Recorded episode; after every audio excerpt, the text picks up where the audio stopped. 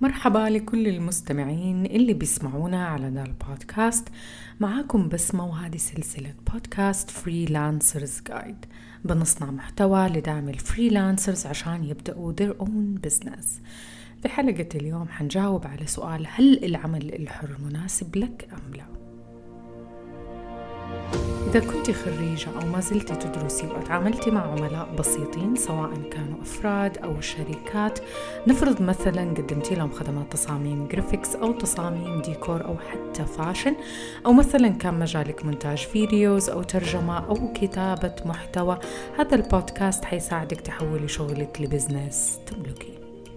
قبل ما نبدأ حلقة اليوم، فترة الانقطاع هذه عن محتوى البودكاست علمتني فعلا قد إيش أنا أشتاق فعلا أنه أنا أصنع يعني محتوى على البودكاست. وكمان سؤالكم عنه على إنستغرام، الناس اللي تواصلت معايا وبتسألني عن في إنستغرام عن آه الحلقات وليش إلى الآن ما في حلقات، حقيقي أعتذر منكم عن الانقطاع، ولكن إن شاء الله حنعود بإذن الله ونرجع نسوي حلقات جديدة بإذن الله تستمتعوا فيها وتفيدكم آه في نفس آه الوقت. آه الفترة الانقطاع كنت أشتغل فيها على الموقع، لأنه أنا بنيت الموقع حقي تقريبا من الصفر، هو فعلا من الصفر. طبعا كان تحدي كبير بصراحة بناء المواقع، يعني بناء الموقع الشخصي خصوصا بيحتاج وقت طويل لأنه بيحتاج محتوى، وهو هذا أصعب حاجة. يعني الأشياء التكنيكال ممكن أنه الواحد آه يشتغل عليها وينجزها، ولكن بالنسبة للمحتوى هو كان أصعب حاجة. ولكن الحمد لله المحتوى جيد، أنا مبسوطة منه وفخورة فيه صراحة، فخور فخورة بشغلي في بالشكل النهائي. كمان مش بس بالشكل النهائي، كمان على المحتوى، لأنه المحتوى كان بيحتاج شغل كثير، وكان فعلا يعني حاجة أخذت مني وقت واستغرقت مني وقت. ولكن الحمد لله آه، الآن نرجع ونعود للبودكاست في نفس الوقت. بحاول أنه يكون في بلوك بوست طبعا آه، عن كل حلقة بإذن الله. آه، في في وصف أسفل هذه الحلقة تقدروا تشوفوا تروحوا تشوفوا آه، الرابط للموقع، شوفوا تصفحوه، قولوا لي رأيكم، تواصلوا معي على إنستغرام، تابعوني على إنستغرام للناس اللي لسه ما تابعتني. آه وأتمنى إن شاء الله تستفيدوا من الموقع، تستفيدوا من البودكاست، وكمان تستفيدوا من محتوى الإنستغرام. نبدأ في موضوع حلقة اليوم. عشان نجاوب على السؤال هل العمل الحر مناسب لك، لازم إنه إحنا ناخد الجانبين، التحديات وكمان الفرص. لما أتكلم عن التحديات والفرص أتكلم من واقع تجربة، وما حأجلس يعني أنظر عليكم وأقول لكم واحد واثنين وثلاثة وأربعة، لا، حيكون من واقع تجربة. العمل الحر من البداية، هذه نقطة مبدئية لازم كلنا نتفق عليها، إنه مثله مثل أي مشروع أو حتى أي وظيفة، يناسب البعض وما يناسب البعض الآخر. في هذه الحلقة رح نتكلم عن أشياء تقدر تعتبرها تحدي وتقدر تعتبر بعضها فرص لك. بالنسبة لي شخصيا العمل الحر أعطاني فرص كبيرة، وأنا أتوقع في المستقبل، يعني أنا متأملة جدا أنه العمل الحر حيساعدني أعدد مصادر دخلي، حيساعدني أنه أنا أعت... يعني ما أعتمد اعتماد كلي على وظيفتي. كمان آه آه أنا من زمان وكان نفسي أنه أنا أبدأ مشروع، والحمد لله أنه أنا بدأت مشروعي في العمل الحر. أعتقد من رأيي يعني هذه أفضل وأسلم طريقة أنه الواحد يبدأ فيها مشروعه، لأنه أنت تقدر تحتفظ بوظيفتك وتقدر تبدأ يعني آه وتاخذ كل امتيازات، تقريبا أغلب امتيازات آه السجل التجاري، اللي أهمها حساب تجاري، أهمها أنه أنت تقدر في أي مكان آه تقدم على وثيقة تقدم وثيقة العمل الحر. كل المميزات اللي موجودة في وثيقة العمل الحر أعتقد أو من رأيي أنها فرص رائعة جدا جدا، من جد يعني أحاول قدر الإمكان أن أنا أستغلها لآخر آه قطرة.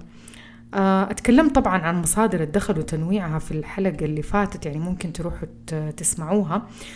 وقلت إنه لما الواحد يبني مشروع عمل حر عن طريق الإنترنت حيكون عنده مجال وفرص كبيرة لتعدد مصادر الدخل سنة ورا سنة. أثناء ما بينمو المشروع بتنمو معاه مصادر آه الدخل. وعدتكم أعتقد إنه أنا شارككم تفاصيل آه الموقع، لأنه كنت متوقع إنه خلال أشهر بسيطة حيكون حينقبل الموقع على جوجل آدسنس وحيصير في عليها دخل عن طريق الإعلانات.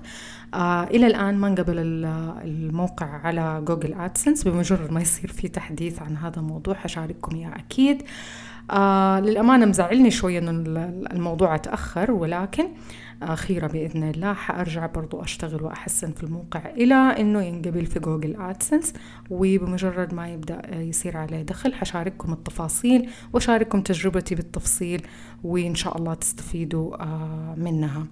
طبعا هذا يعتبر مصدر دخل عن طريق الموقع عن طريق الإعلانات نفسه، نفس اليوتيوب، لأنه أنا ماني من الناس اللي أحب الكاميرا وهذه الأشياء، ولكن الموقع بالنسبة لي أقرب لي ويناسب طبيعة مشروعي ويناسبني شخصيا، فأنا أتوقع أنه إن شاء الله حيكون منه دخل عن طريق الإعلانات اللي هو جوجل آدسنس. آه مصدر دخل آخر اللي هو الجلسات الجلسات الإرشادية أو جلسات العمل مع عميلاتي، بالإضافة إلى الكورس اللي أنا بعطيها، كورس آه كيف تبني عمل حر آه مربح. هذا الكورس اللي بإذن الله حأتكلم عنها في الأيام آه الجاية، بإذن الله تستفيدوا منها للناس اللي حابة تشترك آه فيها. بإذن الله حيكون في تطورات جديدة آه فيها. وزي ما قلت لكم بالنسبة لتعدد مصادر الدخل، إلى الآن أنا عندي مصدرين دخل، والثالث الآن جالسة بأشتغل عليه. في الفترات الجاية ممكن يصيروا أربعة، ممكن يصيروا خمسة، فالموضوع قابل جدا للنمو. هذه واحدة من أهم الأشياء اللي أنا أشوف أنها ميزة جدا رائعة وفرصة جدا كبيرة. في المقابل صحيح إنه في تعدد مصادر دخل، ولكن خلينا نكون صريحين، هذا الشهر ممكن يجوك عملاء كثير، ممكن تدخل تمام، والشهر اللي بعده ممكن ما يجي إلا عميل واحد أو عميل أو عميلين بالكثير. ففيها تحدي إنه أنت دائما تكون مستمر، ودائما تكون بتحاول إنه أنت تكسب العملاء بطريقة وتقفل على هدفك للشهر. هذا هو واحدة من الأشياء اللي هتواجه فيها صعوبة من شهر لشهر، هو الحصول على العملاء بشكل مستمر. هذه واحدة من التحديات، واللي أنا أشوفها إنها مهارة لازم إنها تنمو وتصقلها عن طريق التجربة وكمان عن طريق التعلم. آه فإذا كنت أنت متصالح مع فكرة تذبذب الدخل إنه هو ما حيكون دخل ثابت شهريا، اللي هو شيء طبيعي أساسا في عالم الفريلانس، إذن العمل الحر حيكون مناسب آه لك إذا ما عندك مشكلة في موضوع تذبذب آه الدخل. آه أنا بأنصح تماما إنه الناس اللي مثلا مشغولة، اللي عندها مثلا عائلة، عندها أطفال، هي تحب إنه هي ترعاهم في البيت، ما تحب إنه هي تطلع للدوام، أتوقع العمل الحر جدا جدا خيار رائع آه لها. نفس الشيء الناس الموظفة وحابة إنه هي تزيد دخلها، زي زي أنا مثلا آه تزيد دخلها، أو حاب تحب تحب إنها تنوع من مصادر آه الدخل عشان توصل لأهدافها. هذا برضو كمان من الأشياء اللي جدا آه رائعة. الميزة الأهم وبالنسبة لي شخصيا أنا أعتبرها أهم ميزة وأفضل ميزة في العمل الحر، إنه هي بتعطينا فرصة نشارك إبداعنا ومواهبنا وعلمنا في خدمة الناس. وهذه واحدة من أكثر الأشياء اللي أنا أؤمن فيها، دائما أقولها حتى في موقع أنا حاطة العبارة زكاة العلم نشره وزكاة الموهبة خدمة الناس. آه هذا ال هذا ال هذا الإيمان في حد ذاته بيدفعني كل يوم إنه أنا أشتغل على المحتوى، على لأنه بأشوف أثره على طول آه في آه مع الناس. لما يكون لما أنشر قطعة محتوى مثلا والناس بتستفيد منها وتروح تطبقها في آه مشاريعها، أو مثلا بأعطي حاجة في الكورس حقتي، أو بأعطي آه استشارة والناس بتستفيد منها، أتوقع أنه هذه واحدة من أهم الأشياء اللي بتخليني أشتغل كل يوم على مشروعي وأنا مبسوطة، لأنه هذا الشيء بالنسبة لي fulfilling، بالنسبة لي بيشبع حس الإبداع عندي، وبيعطيني آه شعور جميل أنه أنا جالسة بأخدم الناس. وهذه واحدة من أهم الأشياء اللي أعتقد أنه كل واحدة فينا لما تبدأ مشروعها تركز عليها أولا، إيش هو إيمانك، إيش هي البيج واي أو السبب الحقيقي أو الهدف الحقيقي من مشروعك، إيش الخدمة اللي أنت بتعطيها الناس، وإيش الشيء اللي بيرجع لك، والشيء اللي أنت بتؤمني فيه وبتقيسي عليها الأثر اللي بيرجع لك. عشان كذا لما تفكر في العمل الحر شارك موهبتك وعلمك، حاول انك تكون من يعني تكون من خلال هذا الموهبة او العلم مصدر دخل لك عشان تقدر تستمر، لانه ما في شيء في الحياة يستمر بدون مقابل، لازم انه انت تاخذ مقابل عشان تقدر تستمر في العطاء وهذه وهذه حاجة جدا جدا مهمة. الكونتنت كرييترز أو صانعي المحتوى ما كانوا حيستمروا لو ما كان في مقابل مادي بيعطيهم القوة والشغف إنهم يستمروا. إذا أتكلمنا عن ثلاثة نقاط مهمة، خليني ألخصها لكم عشان نقدر نكمل الباقي، يصير خلاص تعرفوا بالضبط إحنا إيش أتكلمنا عليه. أتكلمنا أول حاجة عن ميزة تعدد مصادر الدخل مع النمو من سنة لسنة. أتكلمنا عن زكاة العلم والموهبة وقديش هذا الشيء بيعطينا عائد نفسي جيد وبيعبي حياتنا بأشياء جميلة. أتكلمنا عن تذبذب الدخل، صعوبة تثبيت الدخل. والآن خلينا ننتقل لفكرة العمل نفسه. فكرة العمل نفسه أو بمعنى صح العمل الحر نفسه ما بين صناعة المحتوى، تجهيز المنتج، التسويق، البيع، خدمة العملاء. لما أجي أنا أقول هذه الأشياء كلها حتفكر أوكي أنه إحنا جالسين بندخل في الثقيل، في الأشياء اللي فعلا صعبة بس آه وفي ناس كثير طبعا تأخذ ردة فعل آه دفاعية، وفي ناس تبطل فعلا أنه هي تدخل مجال العمل الحر بس عشان هذه الأعمال اللي هي أعتبرها هي جوهر العمل الحر، ولكن بإمكاننا أن إحنا نتعايش مع هذا الموضوع بسهولة إذا كانت عندنا الدافعية قوية للعمل. أتوقع صناعة المحتوى وتجهيز المنتج، التسويق، البيع، خدمة العملاء، كل هذه الأشياء هي عمليات أساساً بتصير في أي مشروع. فإذا أنت عندك الهدف الكبير أنه أنت تبني مشروع فلا بد تكون عندك هذه المهارات، لأنه البداية لما تصنع بداية قوية زي كده وتتعلم المهارات من خلال توزيع التاسكس وهذه من خلال كل هذه الأشياء حتعرف بالضبط كيف تدير مشروعك، حتعرف بالضبط كيف يو ديليجيت أو إنه أنت تفوض بعض الأعمال لموظفين في المستقبل. ولكن أولا خلينا نتفق على حاجة، ما في شيء في الحياة يجي بالساهل، وكمان ما في شيء في الحياة يجي دفعة واحدة ومن أول محاولة. عشان كده لما نجي للأعمال اللي المفروض ننجزها أول شيء نفكر فيها أو نفكر في التاسكس حقتنا اللي إحنا نبغى ننجزها، نكتبها، بعد كده نبدأ ننفذها حبة حبة، نصلح لنا تدو ليست ونبدأ ننفذها حبة حبة. أحيانا تفكر في المهام وتشوفها كثيرة، لما أنت تجلس تفكر في المهام أو تكون المهام في عقلك ما هي مكتوبة أو تجلس تفكر فيها وتعدها واحد اثنين وثلاثة وتتوقع قد إيش هي كبيرة وقد إيش هي كثيرة، بس بمجرد ما إنه أنت تكتبها وتحطها في على الورقة هتتفاجأ قد إيش إنه هي ممكن إن أنت تخلصها في ثلاثة أربع أيام وأحيانا في يوم واحد. ومو بس كده، لما تنفذها فجأة هتلاقي نفسك سويت كل حاجة، وهتلاقي نفسك تدور على أعمال ثانية إنه أنت ممكن تنفذها. أشارك كثير على هذه من هذه الأشياء اللي هي التاسكس اليومية كيف ننفذها، أشارك في على الستوري في إنستغرام أو طريقتي في عمل هذه الأشياء. أعتقد إنه ممكن تروحوا يعني لو إنه متابعين معايا حتشوفوا كيف أنا بأسويها. حقيقة هذه اللي بتعطيني الدافع إن أنا أنجز قد ما أقدر آه هذه المهام، مجرد كتابتها بعدين بأروح آه أنفذها.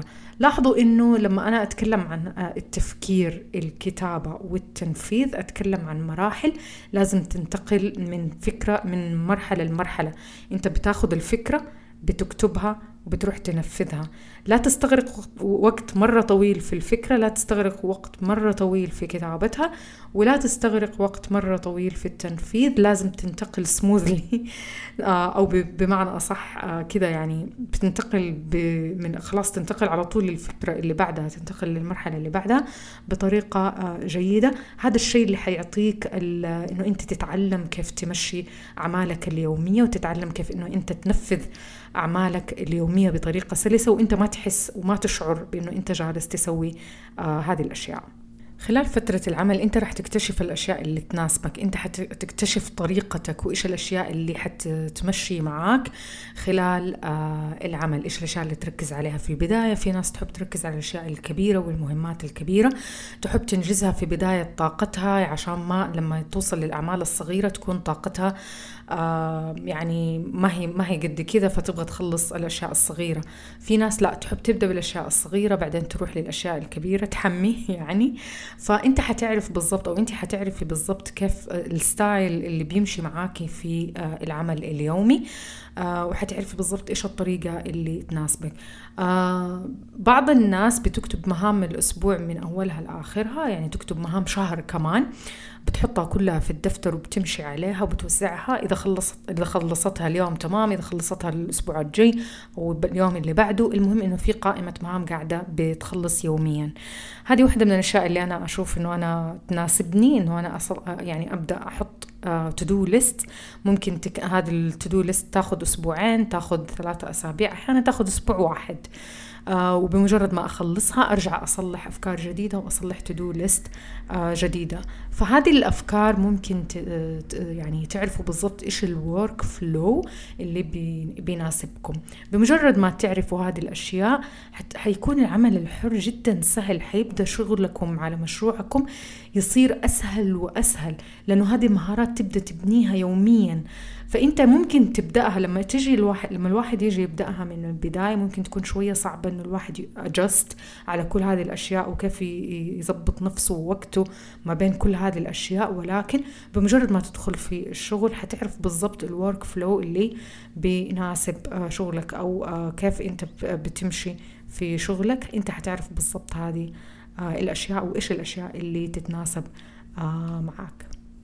والأهم نحط في بالك إنه الإنجازات الكبيرة هي عبارة عن جهود بسيطة يومية، أعمال بسيطة يومية أنت جالس بتنجزها هي اللي بتسوي الإنجازات الكبيرة وبتجيب النتائج الكبيرة. عمرها ما جات النتائج الكبيرة في يوم وليلة، وعمرها ما صارت في, في يعني في وقت قصير وبجهد قليل. لا، حاول إنه أنت توزع أعمالك البسيطة الصغيرة خلال الأسابيع خلال الأشهر. لا تحتقر أبدا أي إنجاز، حتى لو مثلا سويت بوست واحد في إنستغرام وما اشتغلت بعد كده في أي شيء بمشروعك غير في هذا البوست، أنت تقدمت خطوة مهما إيش كانت هذه الخطوة. بالإضافة أنه أنا في الفترة اللي فاتت يعني صار عندي إرهاق للأمانة، في فترة من الفترات أرهقت جدا وجاني وتسببت في إصابة في ركبتي بسبب الإرهاق ما بين النادي وما بين الجلسة لساعات طويلة جدا جدا جدا على المكتب حقي. فتسببت لنفسي بإصابة وكنت بأعالج طبيعي بعدها، يعني بسوي علاج جلسات علاج طبيعي وزي كذا. بعد هذيك الفترة للأمانة قررت إنه ما أضغط على نفسي في العمل أبداً. آه إذا شعرت إنه أنا خلاص أنجزت كفاية أنجزت كفاية، أنا أنا موجودة هنا مو عشان أشتغل سنة أو سنتين وخلاص أوقف. لا، أنا مو أنا يعني هدفي من شغلي إنه يكون سنوات وسنوات وسنوات، فليش أضغط نفسي وأحط أعمال أحمل نفسي أكبر من طاقتها وأحط على نفسي أعمال مرة كثير. على فكرة أنا وقت ما كنت أجلس على المكتب لفترات طويلة ما كنت أحس بنفسي، ما كنت أحس إنه أنا أشتغل وقتها، آه ولكن تعلمت إنه أنا أرتب وقتي وأنظم وقتي، أنجز حاجة بسيطة أو أنجز حاجتين أو آه ثلاثة أشياء يعني بسيطة وأكمل الباقي اليوم الثاني، لأنه دايما في بكرة بإذن الله.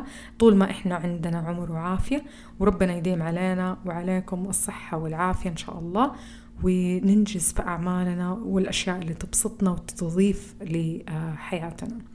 وبكذا نكون وصلنا لنهاية حلقة اليوم. حبيت أشارك معاكم تجربتي الشخصية وخلف الكواليس بالنسبة لي شخصيا في العمل الحر، عشان تقرروا إذا كان العمل الحر يناسبكم أم لا. أتمنى أتمنى أنكم تستغلوا الفرص الجميلة في العمل الحر وتبدأوا فيه، وتشاركوني قصصكم وقصص نجاحكم بإذن الله. شكرا لكل اللي بيسمعوني، أتمنى تكونوا استفدتوا. لا تنسوا تشتركوا في البودكاست على أبل بودكاست وكمان على ساوند كلاود عشان ما تفوتكم ولا حلقة. تابعوني على إنستغرام على آت فريلانسرز أندرسكور جايد، هناك حتلاقوا محتوى مميز وشيق وجميل وراح يلهمكم وتنبسطوا فيه. إذا حابين تعرفوا عني أكثر زوروا موقعي على دبليو دبليو دبليو دوت بسمه الجهني دوت كوم، حيكون في صندوق الوصف. أتمنى تكونوا بصحة وعافية، ونلتقي في البودكاست الجاي بإذن الله.